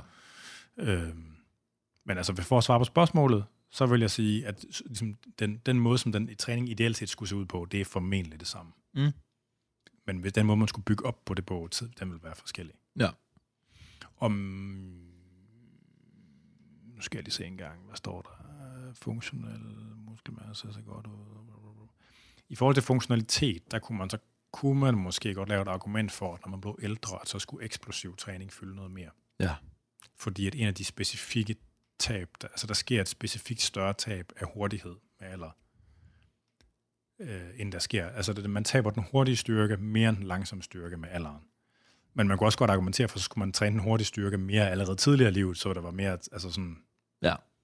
så fordi funktionali- altså funktionalitet i hverdagssammenhæng er faktisk nok mere knyttet til evnen til at udtrykke styrke hurtigt, end til at udtrykke styrke langsomt. Ja, Så det kunne være et argument for, at ligesom, man skulle gøre det hele livet. Ikke? Men, præcis. men en af de specifikke fysiologiske ting, der sker med alderen, det er, at man taber sin hurtighed. Og det kunne så godt være et argument for, som ældre, man måske så man skulle lægge mere vægt på det. Mm-hmm. Det kunne også være et argument for, at man skulle træne med hurtighed hele ens liv. Ja. Så jeg håber, den gav mening derude, øh, Nikolaj. Ellers må du skrive ind igen. Ja. Øh, vi hopper i hvert fald videre til Annette Stampe, der har et spørgsmål om alkohol. Øh, du har ved flere lejligheder nævnt, at der formentlig ikke er noget godt ved det, som man tidligere har ment. Ja, altså det, det, det kommer jo sig jo af, det er en masse, det er en masse meta, eller adskillige metaanalyser øh, lavet, hvor man kigger på sammenhængen mellem alkoholindtag og dødelighed og forskellige sygdomme. Og i mange år, der har de metaanalyser, de har vist, at et alkoholindtag på 0, det var forbundet med en lavere dødelighed end folk, der havde et moderat alkoholindtag. Og dødelighed på tværs af alle årsager. Øh, så her for 3-4 år siden, så kom der for første gang ud sådan en stor metaanalyse, øh, hvor de så viste, at alle indtag af alkohol over 0 var forbundet med en øget dødelighed. Altså som var i kontrast til de tidligere. Og de mente også at pege på de fejl, altså nogle fejlkilder ved de tidligere metaanalyser, der gjorde de noget frem til det resultat. Øh, og der har været sådan en relativt tydelig øh, eller der var sådan en markant debat omkring det bagefter, fordi mange af de der forfattere til de tidligere metaanalyser var sådan lidt, nå, høj, det passer i hvert fald ikke. Og der er faktisk, siden den der store metaanalyse, jeg kan ikke huske, om det var Nature, eller hvad fanden det var, den kom i, øh, så der, jeg, jeg har ikke set flere metaanalyser på det, der er kommet ud. Så jeg er lidt... Altså, og det bliver også kompliceret. Når man, skal, når man ligesom laver en sundhedsvurdering på tværs af litteratur, så vil man gerne have, at der både er observationel forskning, der indikerer det, og interventionel at der rent faktisk er nogen, der laver noget, og siger, du får alkohol, du får ikke alkohol, så måler vi på, hvad der sker. For en af tingene er jo, at alkohol det er et organisk opløsningsmiddel, det er kraftfremkaldende. Det er det bare. Det er kemisk reaktivt, og det er på en træls måde. Altså. Men det virker også kravudvidende. Det sænker blodtrykket. Det virker og gør også, at man, øh, det øger insulinfølsomheden og evnen til at fjerne sukker fra blodbanen. Er det alle alkoholtyper, der gør det? Eller er det... Altså, det gør alkohol, alkohol. Period. Etanol. Ja, ja altså. etanol, ja. ja. Øh, og det var også noget med, at man Øh, altså, og det er der interventionsstudier, der viser, at hvis du får en, det der svarer til cirka en kasse alkohol om dagen, ikke, over, over noget tid, så vil du ende med at have en bedre insulinfølelse med en bedre evne til at fjerne blodsukker fra øh, blodet. Ikke? Og det, det er jo noget, der formentlig vil have en, en gunstig effekt. Ikke? Øh, altså, jeg synes, jeg synes, det er svært at blive klog på. Jeg mm. afventer nok, øh, altså, der er fandme ikke nogen, der skal afholde mig for at drikke mit alkohol alligevel. Ikke? også sådan der ryge en cigaret en gang imellem, hvis det endelig skulle være. Ikke? Altså, man skal jo ikke gøre alting bare fordi det er sundt eller usundt, for en eller anden artikel, altså for god ordens skyld. Men hvordan, lige meget, hvordan man så end drejer det, en enkelt genstand alkohol om dagen i gennemsnit, det er jo ikke det, der... Altså, nej, nej. Altså, den effekt, det måtte have, er stadigvæk marginal. Og, der, altså, og det er også vigtigt at huske på, at der er mange ting i vores adfærd, som påvirker vores sundhed. Altså bare det at bo i byen, eller bo tæt på en hovedfærdselsåre, eller have natarbejde, eller være stresset, eller være ulykkelig, eller... Altså, der er enormt mange ting, der har en... Altså, man skal også ligesom kunne rangordne det på en eller anden måde. Ikke? Der vil jeg mene, altså, hvis det hedder, hvis det hedder 0 eller 1-2 genstande alkohol, alkohol om dagen, så er man nede i småtingsafdelingen. Ja. Altså, så det, det, det skal ikke være det, man taber nattesøvn over. Nej. De siger jo, at ensomhed er en stor killer, altså i samfundet. Problemet er jo sådan noget, sådan nogle markører for social mistrivsel de kloster jo altid. Ja, ja. Helt så hvis du kigger på dem, der føler sig ensomme, så er der rigtig mange af dem, der også spiser dårligere. Ja. Der er rigtig mange af dem, der får mindre sollys og har mindre mm-hmm. D-vitamin. Der er, altså sådan, de er formentlig dårligere, eller sådan, er mindre fysisk aktive. Ikke? Altså sådan, det er enormt svært at, altså, det er enormt svært at skille de der ting ad. Men selvfølgelig. Altså, Præcis. Ja, ja. Det, øh, det der med ikke altid at øh, tage valg ud frem, det er sund eller usund, er jo en ret fin overgang til næste spørgsmål, som handler om eller det er kristen. Det er, anti, det er antikristen. Som øh, vil høre om dit take på mental sundhed versus fysisk. Altså, hvor meget kan ens livsglæde og øh, så at sige gode humør opveje for eventuel fysisk overvægt? Øh, håber spørgsmålet giver mening. Ja, jamen, altså det giver mening, og det er jo sådan lidt en... Øh, altså jeg kan ikke give noget vildt godt svar, faktisk. Altså, men vi ved, Altså så rigtig meget af den forskning, der ligger til grund for Sundhedsrådet i Danmark, de er jo baseret på sådan de her kæmpe store befolkningsstudier, hvor man kigger på sammenhængen mellem forskellige former for sundhedsadfærd og så risikoen for forskellige sygdomme. De steder, hvor det kan lade sig gøre, så er det bakket op af sådan noget interventionsforskning eller mekanistisk forskning, hvor man kan pege på nogle mekanismer, der forklarer, hvor den her observerede sammenhæng. Øh, når man kommer over i det her domæne, der handler om sådan noget psykosocialt forhold, så bliver det bare virkelig svært, fordi det, man, kan ikke, der, man kan ikke lave mekanistisk interventionel forskning på det, som ligesom kan, vi kan se, at sammenhængene er der, og, man kan, og vi ved, altså vi kan, så vi kan se, hvis du, der findes nogle forskellige psykometriske værktøjer til at måle depression, trivsel, social integration, alt det der, ikke? Og man kan se det at have et højt niveau af psykosocial trivsel, det er forbundet med gode outcomes, altså lavere dødelighed, lavere sygelighed, og dårlig, altså dårlig præstations, eller dårlige tal i de her psykometriske, altså sådan psykosociale markører, at det er noget, det er noget lort. Altså, øh, og så kan man lave sådan nogle, man kan lave sådan nogle statistiske fixfakserier, hvor man forsøger at kompensere, altså hvor man forsøger ligesom at, at skille effekterne ad fra hinanden. Ikke? Men det er også bare, det, altså det bliver hurtigt sådan noget, øh, sådan noget statistisk wizardry, hvor man, det er lidt svært at vide, hvad det i virkeligheden er, man måler på eller taler om i virkeligheden. Tror jeg, at det at være psykologisk trivsel, og ligesom at have det godt og føle sig som et komplet menneske med autonomi og handlefrihed og indflydelse på sin egen skæbne og sådan noget, har en markant effekt på ens evne til at modstå sygdom og dødelighed. Det tror jeg helt sikkert. Er det svært at måle entydigt, at det er det, der taler om? Helt mindst lige så helt sikkert. Fordi ja. der, der, der opstår det her fænomen med, at det kloster, og det er svært at vide, hvad der er hønnen og der er ægget. Ja. Altså, øh, fordi selvfølgelig, hvis du går og føler dig mega pøllet, så kommer du sgu ikke så meget udenfor. Du får ikke ringet til dine venner. Måske har du ikke længere dine venner, fordi du ikke ringer til dem i lang tid. Risikoen for at bange ud med psykiatriske diagnoser, risikoen for at havne på medicin. Og det der med at få skilt alt det der ad, det er kraftet med svært. Ja, det er jo selvforstærkende, både til den positive og negative side. Og, og begge veje. Ja. Altså, og det ja. er jo, fordi hvis du så, det kan være, at du har, øh, øh, du har sygemeldt med stress. Klassisk ting. Så det er typisk en ting, der får folk til at føle stor afmagt og tabe autonomi i deres liv. Ikke? Og så kom der en depression oveni. Ikke? Så lige pludselig så har man været hjemme fra arbejde, ikke rigtig set nogle mennesker i et år eller to år. Ikke?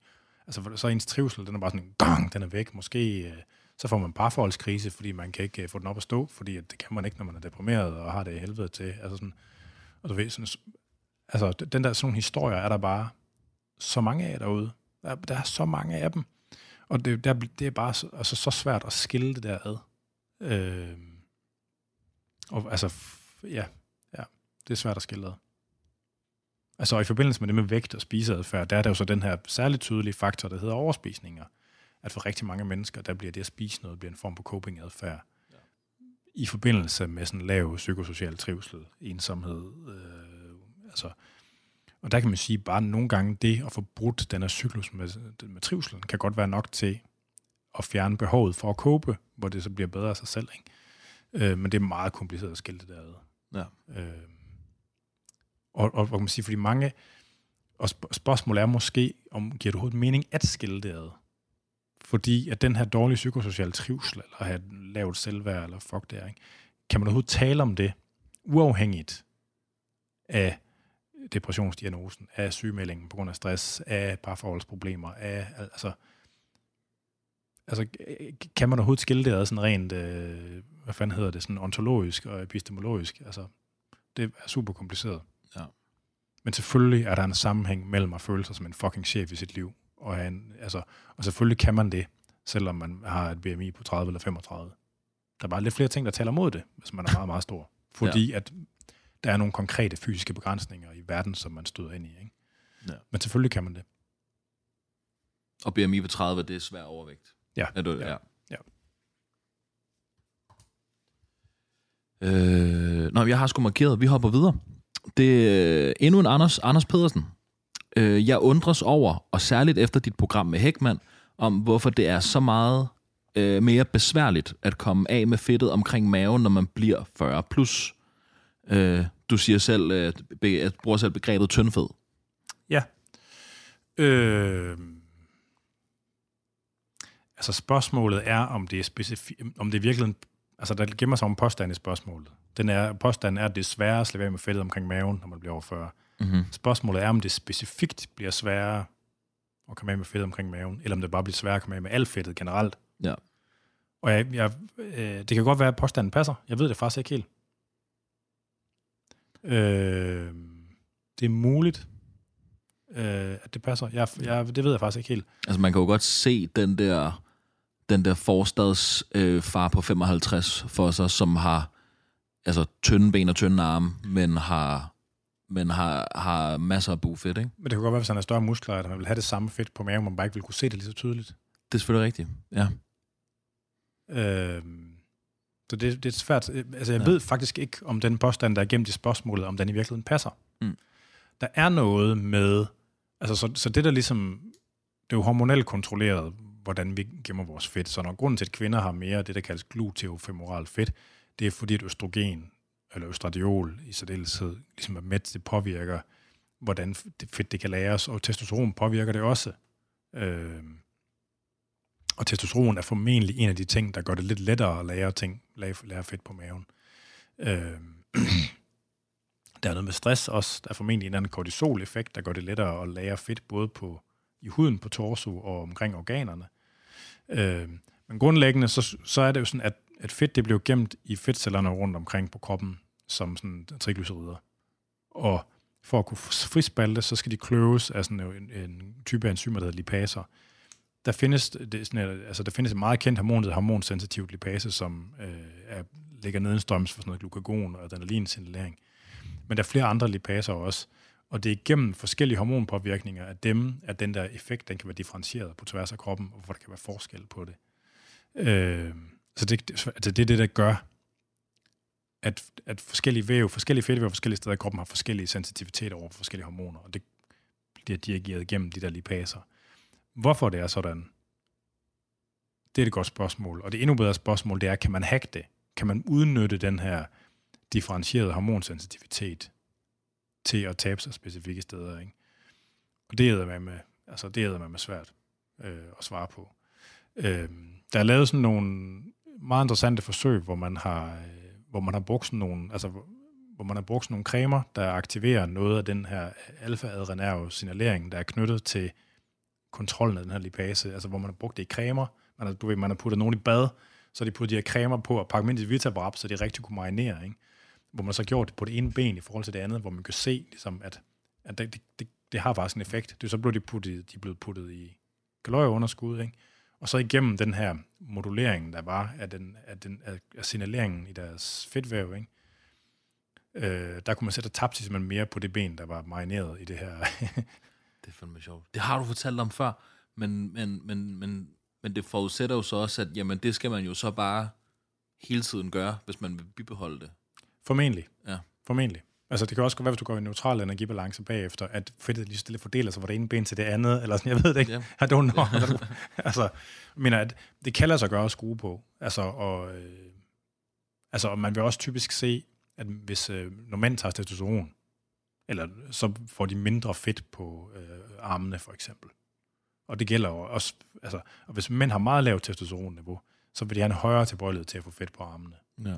Det, altså, hvor det sådan viser sig kosmetisk ret hurtigt, ikke? Øhm, så det er jo, sted, det er jo, det er jo noget konkret, man, altså, det er ikke fordi, man skal tage testosteron, men det er jo en konkret ting, man kan gøre for at skrue på det der, ikke? Ja. Øh, men men spørgsmål, det gode, altså spørgsmålet om det her, kan man skrue på et eller andet, kan man lave et eller andet nummer mm. for at løsne fedtet på maven, ikke? Og det tror jeg ikke, man kan. Mm. Øh, ikke medmindre man skal ud i noget, sådan noget lidt for spændende farmakologi. Og selv er det sådan der noget, er det sådan noget øh, jeg kan ikke huske, jeg skrev til dig for noget tid siden, jeg kan ikke huske, hvad, i hvilken sammenhæng jeg skrev til dig, men der spurgte jeg, om vi havde lavet et afsnit om, om væksthormon. Ja. Øh, kan væk, væksthormon kan, jo, kan også påvirke din, øh, din vægt, ikke? Altså som mand.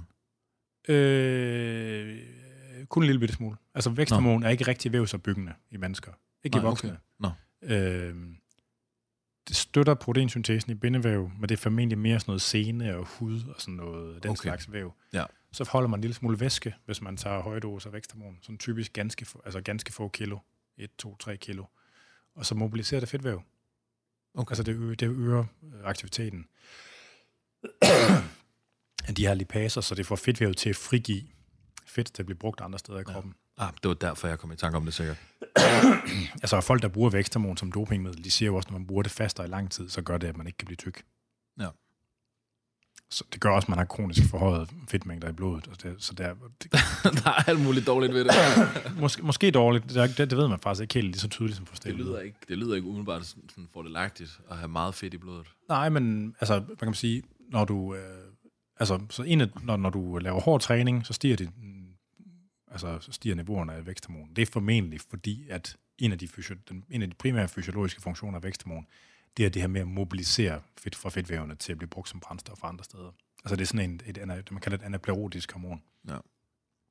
Øhm, så det er sådan lidt, øh, jeg ved ikke, hvor godt det svar det var, men jeg tror, altså, jeg, jeg, tror, jeg tror ikke, at det der, det kan hackes. Altså, så man ved, det er det der med det der kortisol-signal, at det, altså, så når folk får Cushing-syndrom, hvis folk de får binyrbarkhormon, prednisolon i lang tid, så ser man det her fænomen med, at, at folk de får central fedme. Ja. Øh, og man kunne meget, man kunne, altså, er der noget med, at folk, der har forhøjet kortisolniveauer, altså hvor det så fysiologisk, eller semifysiologisk forhøjet kortisolniveauer fra stress, øh, kan det gøre det samme, som hvis man får Cushing-syndrom af at bruge prednisolon som lægemiddel? Måske. Ja. Måske er der lidt af det. Øh, så hvis det passer, så vil en del af løsningen så være at blive at afstresse på en eller anden måde. Ikke? Jo. Og, og det, men det er jo sådan lidt, altså man vil formentlig ikke være stresset under nogen omstændigheder alligevel på grund af alle de nederen ting, der er forbundet med. Det interessante spørgsmål, det er jo så, at kan man finde, kan man hæmme sådan en kortisol-effekt på en eller anden måde, ikke? Ja, det er sådan lidt kompliceret, for de lægemidler, der findes, der kan hæmme kortisol øh, direkte, de hæmmer ikke kun kortisolreceptoren, de hæmmer alle mulige steroidreceptorer, så det er svært at få testet det der specifikt på sådan en eller anden måde. Ja. Så det er, it's complicated, og man har, man har nok ikke bare ikke lyst til at være stresset, period. Nej. Af alle mulige andre grunde, at man har fedt på maven, hvis det passer, at der er den sammenhæng. Ja. Stærkt. Jeg synes, jeg synes, det blev, jeg synes, det blev et ret godt svar. Øh, vi hopper i hvert fald videre til Andreas Lynge, som øh, har et spørgsmål omkring, hvornår er man stærkest øh, efter for eksempel et øh, dødløfttræningspas øh, i forhold til at pike rent styrkemæssigt. Synes selv, jeg oplever at lave en øh, PR for eksempel, at jeg er stærkest omkring 24-48 timer efter en dødløfttræning. Jeg er klar over, at mange faktorer spiller ind, hvor hårdt, tungt, øh, etc. Øh, man har trænet. Øh, men kan man sige noget overordnet omkring restitutionstid i forhold til, hvornår man er stærkest eller stærkere end før? Hvis overordnet betyder det, uden de her forbehold om, øh, hvor hårdt og tungt, så nej. Mm. Fordi hvor hårdt man har trænet, det er helt afgørende i forhold til at besvare det spørgsmål. Øh, Hvis man ikke har trænet så hårdt, og det kommer også an på, hvad man mener med stærk, øh, fordi at der findes det her fænomen, der hedder postetanisk potentiering, som gør, at man har kan sådan en forstærket evne til at lave hurtig styrke, efter man har lavet sådan noget langsom styrke meget hårdt. Så der kan man være stærkere to, tre, fire minutter efter. Men det forudsætter, at det ikke var helt smadrekasse ødelagning. Så man kan, ikke besvare, man kan ikke besvare det uden det her forbehold for, hvor hård træningen er.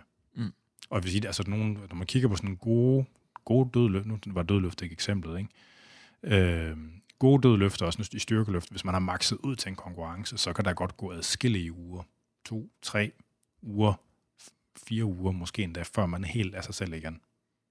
Øh, og har det, kan, kan, ligesom, kan finde sit løft, og så det er også, der sker både noget i nervesystemet og noget i musklerne og sådan noget. Altså det i musklerne øh, vil jo oftest være overstået på en uge, altså mellem to dage og en uge, lidt afhængig af, hvad det er, man kigger på. Ikke? Men det med nervesystemet, det kan godt hænge i længere tid. Ja. Så jeg, jeg, det, det tør jeg ikke svare på. Altså, der, jeg synes ikke, at man kan besvare det, uden at skulle have de forbehold, som der s- gerne vil have, at man skulle svare sig ud over. Men, det, men det er også et svar. Ja. Øh, vi hopper videre en gang her. To sekunder. Skal lige se en gang. Den næste, den er sjov. Øh, bu- bu- bu- bu- bu- er det kryon? Øh, øh, øh, nej, Anders Justiniano. Den har jeg ikke her. Øh, nå, det er fordi, jeg ikke sat, jeg har ikke sat sidenummer på dem, som du har fået. Øh, har jeg den her måske? Der er en her. Oh. Yes. Okay, du, har, du er øh, hormonkongen, og du er basically endokrinologi, krinolosa, krinologiens, Krinologien. krinologiens svar på trommeslæren fra Meshuggah. Øh, det er ret vildt, hvad I kan udenad. Øh, ja, det har jeg også tit tænkt. Øh, han har spurgt dig før, øh, og, og du har også taget det op i et Q&A-afsnit. Øh, formentlig fordi jeg formulerede mig som trommeslæren fra Metallic. Han spil, øh, ja, åh oh, fuck, det er bøvleskrevet det spørgsmål. Fordi jeg formulerer mig som trommeslæren for Metallica spiller dobbeltpedal. Fuldstændig uansvarligt. der var det et lækkert diss til Lars Ulrik der på vejen. Øj, det er også Og fordi printeren jeg- har fucket. Ja, jeg skal nok, ja, det er rigtigt nok. Kan du finde den inde på computeren? Jeg vil have den her. Jeg kunne også godt, også godt tænke mig, at du gik lidt ind i nogle af de humørregulerende og ikke mindst adfærdsregulerende mekanismer i kønshormonernes Måske også lidt i forhold til PEDs, altså Performance Enhancing Drugs. Øh, det de netop kan være med til at få folk til at agere helt anderledes og være forholdsvis uforudsigelige. Det kunne være spændende at få sig lidt på spidsen, om kønshormonerne har en afgørende rolle for, hvordan kønnene agerer individuelt, og hvordan det afspejler sig i forskellen på kønnene i vores moderne verden. Wow, that's a heavy one. Det er... Grundlæggende, hvor meget har fysiologi skyld for kønsforskelle? Og nu blev det meget bredt lige pludselig. Tør du? Øh, ja, det kan jeg godt. Øh, altså, jeg ved, på et tidspunkt, var det mig selv, eller var det en af dem, der snakker om det? Ikke- Altså, jeg ved i hvert fald, der har været en, en forsker, sådan en humanistisk forsker på RUK, der insisterede på, at grunden til, at mænd var kvinder end, øh, stærk, altså mænd var stærkere end kvinder, det var sådan noget social konstruktion. Bare fordi mænd, drenge, de leger hårdere mere fysisk, end, og så blev, altså, det var simpelthen den eneste grund, Okay, at der var ikke noget fysiologi til grund for det. spændende. Og det er bare forkert. Det lyder også meget forkert, ja. Øh, så selvfølgelig så gør testosteron, at man bliver stærkere Ja. ja. større. Altså, og det gør det også uden træning i øvrigt. Øh, det er meget vel dokumenteret.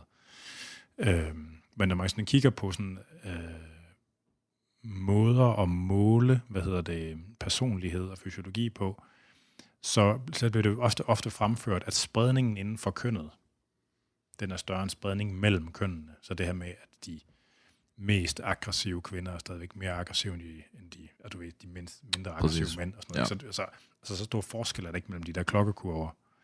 Øhm, så, og selvfølgelig er der enorm altså, øh, spredning. Men det, den sidste del, det bliver hurtigt sådan noget fluff. Så, og det er jo spøjst, fordi det her med, hvordan hormoner påvirker adfærd, er jo... Altså, noget af det er forskning, og noget af det er sådan noget bro-knald fra, øh, fra fitnessmiljøet. Altså fra folk, der bruger krudt, fordi at de har jo sådan ret... Altså folk, der bruger krudt, har et vildt forhold til... Øh, altså til sådan... Altså der kommer noget empiri ud af det miljø, som ikke findes i litteraturen. Altså, altså og vi, jeg, jeg har snakket med flere transpersoner, der er i hormonbehandling omkring det her, for jeg synes også, det er et virkelig interessant emne. Øh, så en af de ting, en af de mest, altså man, man har lavet sådan noget, hvor man kigger på øh, kønsforskel, på for eksempel sådan noget Big Five personality traits. Big Five, det er jo sådan en af de mest brugte måder til at beskrive personlighed på. Liksom kigger på de her fem personlighedstræk. Ja. Og det viser ret tydeligt en forskel imellem kønnene i conscientiousness, altså ligesom hvor meget man tager sig af, hvordan ens omgivelser har det og tænker om en. Øh, der ved man, at der er en, køns, en relativt markant kønsforskel. Øh, men det siger jo ikke noget om kønsforskellen, den er socialt betinget, fordi at kvinder har lært, at de skal være sådan, eller om det er fordi, at det er skyldes øh, en iboende biologisk forskel. Fordi det kan være begge dele. Kan det være. Jeg kan, jeg kan ikke huske, om jeg har set noget i forbindelse med testosteron, administration, eller, eller, eller hvor du ved, man forsøger at vende altså de her kønshormonakser om. Det sker jo i forbindelse med kønsskifter. Øh, og en af, de, altså, en af de andre sådan adfærdsting, der mest reproduceret bonger ud, det er jo, at mænd har en højere øh, masturbationsfrekvens og højere øh, forekomst af sådan sexual ideation, hvor man tænker på et eller andet med sex. Øh, og det kunne i princippet også godt være socialt konstrueret. Det er interessant, at det er jo de her transpersoner, der får hormonbehandling den ene eller den anden vej. Mm. Fordi det er, jo, det er jo et interventionsstudie, der kigger på de her ting. Ja. Og der ser man tydeligt, at når øh, en kvinde bliver til en transmand, og får slået sit østrogensignal ned, for typisk får fjernet æggestokkene, og begynder at få testosteron, hvis man går den vej, øh, at det, der sker, det er, at ens øh, masturbationsfrekvens, den stiger, og at man øh, har en højere frekvens af sexual ideation. Og der sker det modsatte den anden vej. Og det fortæller jo relativt stærkt, at det i hvert fald er noget, der handler om kønshormoner. Ja. Øh, ikke endegyldigt, øh, men det giver, peger meget stærkt i den retning. Øh, dem, der har de mænd, der blev til, de bliver til transkvinder, som så får supprimeret deres testosteronproduktion og får østrogen, der har jeg hørt flere beskrive, at øh, de får lettere ved at græde Ja. med et højere østrogensignal. Øh, ikke nødvendigvis sådan øh, ukontrollabelt emotionelle, øh, men man får lettere ved at græde Mm-hmm. som jo er øh, interessant, og det kan ligesom godt være, at østrogen det er knyttet til ligesom en, en lettere adgang til ens følelsesliv på en eller anden måde. Så det kunne godt give mening. Altså, det kunne godt give mening. Øh, noget af det, der så er interessant, det er jo sådan, når man begynder at snakke med de her folk, der krutter sig. som jo har meget, meget høje niveauer af forskellige. Og det kan både være østrogen og testosteron, og stoffer, der har aktivitet på nogle af de andre steroidhormonreceptorer. Og den, den sidste ting, man kunne snakke om, det er selvfølgelig i forbindelse med brug af p-piller, som også kan have en psykoaktiv øh, effekt. Øhm, så, psyko, så vi tager lige p-pillerne først. Så p-piller indeholder typisk enten et østrogen, øh, typisk et østrogenlignende stof og et progestagen, altså et progesteronlignende stof. Øh, og der er jo mange, der oplever, at det her, at, at de har en humør øh, påvirkende effekt. Der er nogen, der får en lille bitte smule, kommer lidt, bliver, sådan, bliver lidt mere ængstelige, og, øh, og mister libido. Og det er formentlig en progesteron, øh, formentlig en progesteron-effekt. Måske endda noget, der bliver medieret gennem prolaktin. Øh, og den anden ting. Så progesteron har, har formentlig sådan en eller anden angst. Øh, altså det trykker lidt på den knap på en eller anden måde. Ikke?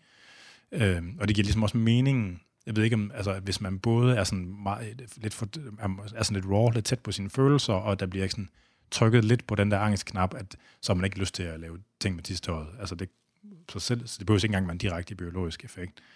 Det interessante er, at når man går og kigger på anaboliske steroider, så findes der den gruppe anaboliske steroider, der hedder, der hedder 19 nordsteroider, de har generelt set effekt, de har agonist-effekt på progesteronreceptoren også, så de har en lille smule progesteron-lignende effekt. Mm.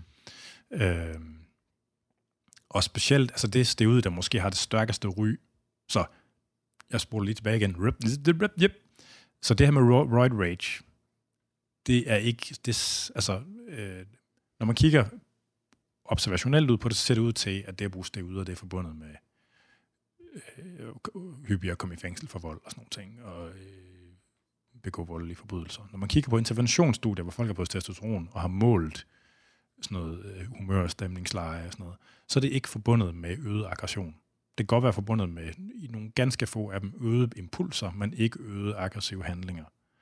Øh, der er også mange folk, der, altså sådan, og reglen det er sådan anekdotisk, så er der mange folk, der bruger krudt, der føler sig mere rolige, når de bruger det. Så det her med, at roid rage er en ting, det er formentlig kun noget, der opstår i samspil med nogle bestemte typer, der bruger det. Fordi der, der er, er, det sådan en form for, er det sådan en form for confirmation bias? Altså, ja, ja, ja, altså ja. Så, der, det er en bestemt type mennesker, ja. eller, det, eller ej, der er en væsentlig, der er en masse typer mennesker, der ikke bruger steroider. Bevares. øh, mens at når du, laver, når du laver et randomiseret, kontrolleret studie, hvor, hvor folk skal have testosteron, så er, det ikke taget, så er den der ikke længere den selektion. Så er der i hvert fald en anden selektion øh, som formentlig er mere repræsentativ for, hvordan mennesker er i gennemsnittet. Ikke? Og i interventionsstudierne, der er det der med aggressivitet, det er simpelthen ikke rigtig en ting. Altså, og det, det må ligesom betyde, at når vi kan se sammenhængen observationelt, så er det et selektionsfænomen. At den slags folk, der vælger at bruge krudt, er en dem, der, der var flere af dem, der er sådan nogen, der enten har dårlig impulskontrol, eller hvor der sker en interaktion mellem det, som steroiderne gør, hvor man lige pludselig, så bliver man en fandens kal rent fysisk, at så har man behov for at channele det ud i sit øh, psykologiske liv også på en eller anden måde. Ikke? Men i almindelighed ser det ikke ud til, at det her der roid rage aggressionsting er en ting. Når det så er sagt, så det steroid, det anabolisk steroid, der har det stærkeste ry for at gøre folk bims i låget, det er det, der hedder trenbolon. Mm. Trenbolon er et meget, meget stærkt androgen, men har også, det er en af de her 19 nord steroider, som har progesteron-effekt, ikke? eller progesteron-lignende effekt. Og det her ligesom med, at man der bliver trykket virkelig hårdt på androgenknappen, samtidig måske lige bliver kildet lidt til sådan noget, et eller andet angst, et eller andet knalding. Det kan måske godt forklare, hvorfor det, det steroid, det måske har det stærkeste ry for, at folk de bliver lidt bims af det. Ja. Men der er enormt mange, der bruger steroider, som beskriver det med, at de bliver rolige og sådan, altså sådan, at de er mere sådan trygge i deres øh, køn og deres krop og sådan noget. Altså, der er nogen, der bliver trætte af det også. Og det der Sony. Med, Sony, som ja, ja, skal sove ja, ja, 10 timer ja. i stedet for 8, altså det er også en ting. Øh, og det synes jeg er dybt interessant. Og der er jo det her, der er mange af steroiderne, der bliver omdannet til østrogenlignende stoffer. Øh, og nogle af dem bliver omdannet til meget stærke østrogenlignende stoffer. Og der var mange af de der bodybuilder-typer, jeg har hørt beskrive det her med, at, ligesom at når de er på bagkanten af en kur, altså bliver de sådan helt emo og sidder og tuder, tuder over Titanic sammen med deres kæreste og sådan noget. Altså, og tre uger før, så var de, havde de bare lyst til at knippe alt, hvad der kunne gå og stå, og var jo pisse ligeglade med hende og sådan noget, fordi sådan, var sådan, wow, discrepancy much. Altså, øh, men det er jo, altså, det, er jo, det spøjse, det er jo også, jeg tror, mange af lytterne, de har nok hørt det her ligesom med, at sådan noget med, at man har fundet ud af, at øh, børsmalere, der havde haft en god dag på børsen, de havde gennemsnitligt set højere testosteronniveauer, end dem, der har haft en dårlig dag på børsen. Ikke? Øh, der er nok også mange, der har hørt det her med, at mænd, der er i forhold, parforhold, faste parforhold, de får har lavere testosteronniveau end dem, der er single. Og sådan. Altså, jeg tror, man skal nok... Altså, de der... For, altså, det der børsmaler testosteron-fænomen, det er formentlig, når man har det nice, og man føler sig på toppen af verden, så stiger ens testosteron lidt. Øh, og når man har det bomberen, så falder det lidt. Mm. Øh, og det er nok noget, der ligesom... Øh, altså, der, der er selvfølgelig noget høn af ægget i det, for når man har det nice, så har man lettere ved at gøre nye ting, der får en til at føle sig nice og sådan noget. Ikke? Øh, men ligesom at, at der er lidt, jeg tror, man skal se, at der er, ligesom, at der er forskel i de her små udsving, der er i hormonniveau hen over dagen. De der, fordi jeg tror, at de der små udsving i testosteron, de har formentlig sådan en adfærdsregulerende effekt. Jeg vil gætte på, at der er sådan nogle forbigående udsving hen over dagen knyttet til libido og, og sådan noget. Ikke? Og det kunne sagtens gøre sig gældende for flere kønshormonerne. Mm. Øh, der er jo det her fænomen, der hedder neurosteroider, altså at vi har en masse steroidhormoner i kroppen, som har alle mulige typer af effekter, og de har masser af det, der kaldes øh, promiskuøse receptorinteraktioner. Så de, så, så de er ikke sådan vildt specifikke for deres egne receptorer, så der er en masse sådan krydsaktivitet. Og, og, øh, og jeg tror, altså, ligesom, at det der, altså, de her neurosteroider, hvor man finder, øh, øh, hvad nu de hedder, ej, nu koksede det lige. Øh, men altså, grundlæggende, ej, hvor det jeg ikke kan huske det. Nå, men grundlæggende, at de her promiskuøse receptorinteraktioner, ikke? Det er jo ikke, altså anabolsteroider, de er jo ikke lavet med henblik på, at de skal tænde for progesteronreceptoren. De er lavet, fordi de skal fucking putte kød på folk, ikke? tilbage i 50'erne. Øh, og så er det ligesom sådan en, så er det sådan en bivirkning, man har taget med. Og mange af de der stoffer, mange af de naturligt forekommende steroider, der findes i kroppen i forvejen, har også de her promiskuøse receptorinteraktioner, som gør ligesom, at de kan gøre lidt nogle forskellige ting altså samtidig. Øhm, så det er svært at sige sådan, altså, jeg, jeg, det er et vildt spændende spørgsmål, og altså, vi ved, altså, fordi vi ved, at de gør noget ved adfærd, de gør noget ved den måde, hjernen fungerer på, på mange forskellige måder. Øh, og nogle af tingene er formentlig forskellige, afhængig af, om det er sådan noget små udsving fra dag til dag, eller om det er sådan knyttet til sådan større og længerevarende udsving. Altså ligesom vi ved, at kvinders øh, libido er, svinger med, med, med, hvad hedder det, med cyklus også, ikke? At kvinder har typisk en væsentlig højere, altså en signifikant højere libido omkring ægløsning, ikke? som formentlig også er knyttet til noget af det her. Nu kan jeg så ikke huske, hvordan deres hormonspejl er lige omkring ægløsning, men altså, men sådan, at, ligesom, at der er både nogle små udsving, der formentlig virker adfærdsregulerende, og reflekterer ting, der sker i løbet af dagene på sådan det korte, og så er der sådan nogle lidt længere udsving også. Altså. Og det, er, det er super spændende, fordi man kan, man, det er sådan noget, man skal samle til bunke, nogle observationer fra p-piller, fra folk, der krutter den, fra transpersoner, øh, personer, der bruger hormoner, altså, og sådan forsøge at stykke det sammen. At det, at, altså, øh, der må være nogle kloge mennesker, der skriver en bog om det på et eller andet tidspunkt. Det er, altså, jeg synes, det er vildt spændende, det der. Det er det også. Det er det helt sikkert. Det er det helt sikkert. Men det går, vi skal, nu klokken er faktisk, øh, vi har lavet en time og 20 igen. Så det går, vi skal saksen her, For faktisk. really real. Ja. Det er altså ligesom, jeg kan finde et hurtigt kort, et, Ja, ja. vi lige kan runde af på, så vi øh, har et eller andet sådan helt... Øh... Jeg ved ikke, om det er et kort spørgsmål. Pollen. Det, det, det, det er et ja-nej-spørgsmål. Har du et? Jamen, der er en på pollen her. Yes. Okay, Søren. Biskov Andersen spørger, vi nærmer os forår og dermed pollensæsonen. Antihistaminer og deres effekt på træning. Hvordan optimerer man sit indtag for at sikre effekten af træning, og de ikke ligefrem har en reducerende effekt? Okay, det kommer sig af, at der blev lavet et studie for et par år siden, hvor man fandt, at hvis man fik en relativt høj dosis af antihistaminer, øh, at så hæmmede det udbyttet af kredsløbstræning meget markant. Og det var all over the training world. Altså folk, de bimsede helt ud over det. Og Jeg bruger selv massiv mængder antihistaminer, når der er pollensæson, fordi jeg ikke kan tåle birk. Død over det fucking lortetræ. Men der er nogle, øh, der er nogle indlysende muligheder i det her. Øh, for det første, så fik de en maksimal dosis af nogle ret stærke antihistaminer. Og det, man målte på, det var iltoptagelse. Træning har formentlig nogle gunstige effekter, så man har ikke lavet det for styrketræning øh, på samme måde i hvert fald. Det kan godt være, at der er nogle hæmmende effekter på udbyttet af styrketræning, men det her meget markante resultat, du på kredsløbstræning. Selv hvis man taler om kredsløbstræning, så kan det jo godt have andre positive effekter end effekter på iltoptagelse. Øh, det er den ene ting. Og så er der jo det her med, at det kan godt være, at det virker på styrketræning, selvom det kan godt være, at styrketræning virker, selvom kredsløbstræning ikke virker. Mm-hmm. Øh, dernæst, så er der nogle ting, der sådan er actionable. Øh, man behøver jo ikke bruge de her ret stærke antihistaminer, man behøver ikke bruge så høj en dosis. Og allervigtigst, så er det nok det med, at man, man behøver nok heller ikke bruge øh, systemiske, så man bruger lokale midler. Så, man, altså, så hvis du bruger næsespray og øjendråber og sådan noget, så får du ikke lige så høj en systemisk load ind i kroppen, som hvis du bruger piller. Og det vil nok, det er sådan nok det mest oplagte. Altså, så kunne man også godt spekulere i, hvornår på dagen man træner i forhold til de her antihistaminer. Altså, hvornår dosis er højest. Øh, men det vigtigste råd, det vil nok være at bruge øh, lokalt administrerede antihistaminer i stedet for systemiske. Sådan. Så, og så er der jo de her vi har vaccinationsprogrammer for næsten alle pollentyper nu. Øh, og det er bare med at få det gjort. Kom afsted og få det fucking gjort, få det overstået, mand. Det går, hvor det tager tre år, men, øh, og det er dyrt, men det er faktisk... Jeg, jeg tror, jeg bruger lige så mange penge på antihistaminer sådan en sæson. Ej, jeg bruger, jeg bruger faktisk nok... Jeg bruger helt sikkert flere penge på antihistaminer sådan en birkespollens sæson, end det der vaccinationsprogram vil koste i et år. Okay. Så det, det er bare med at komme afsted og få det gjort. Altså, hvis man kan tåle det og ikke går i anafylaxe og dør og sådan noget, så er det bare med at få det gjort. Den er Ja. givet videre. Ja. Så topisk administration i stedet for systemisk. Yes.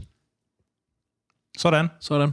Det var fucking det. Og vi har stadig lidt flere til at lave et nyt afsnit en dag. Jesus fucking Christ, der er mange. Ja, øh, ja jamen, øh, tak for din tid, Jonas. Du Selv har siddet og brændt din øh, onsdag eftermiddag her sammen med mig. Det var planen også. Ja, øh, det var det. Øh, jeg tror ikke, jeg har mere. Det er heller ikke. Jamen, til dig derude, der er det Fitness MK. Jeg hedder Anders Nedergaard, og vi havde besøg af producer Jonas i køkkenet på Nørrebro. Du kan lytte med til den her og de andre episoder af Fitness MK på stream og podcast. De kan streames fra andersnedergaard.dk eller vores host Omni, og de kan podcastes fra alle de store podcasttjenester. De gamle afsnit fra Radio 24-7-tiden, de forfindes stadigvæk, men de ligger ikke længere på Podimo, men nu på det nye 24-7, øh, hvor de ligger i et separat feed fra det nærværende. Programmet er produceret af Jonas Pedersen, og I kan skrive ind, og det er afn eller på programmets Facebook-side eller Instagram, som begge to hedder Fitness MK. Og dagens afsnit af Fitness MK var præsenteret i samarbejde med Atilo, som altså er Danmarks nye platform til udendørs og indendørs holdtræning. Du kan læse mere om Atilo øh, på atilo.dk, altså a t i l -O.dk.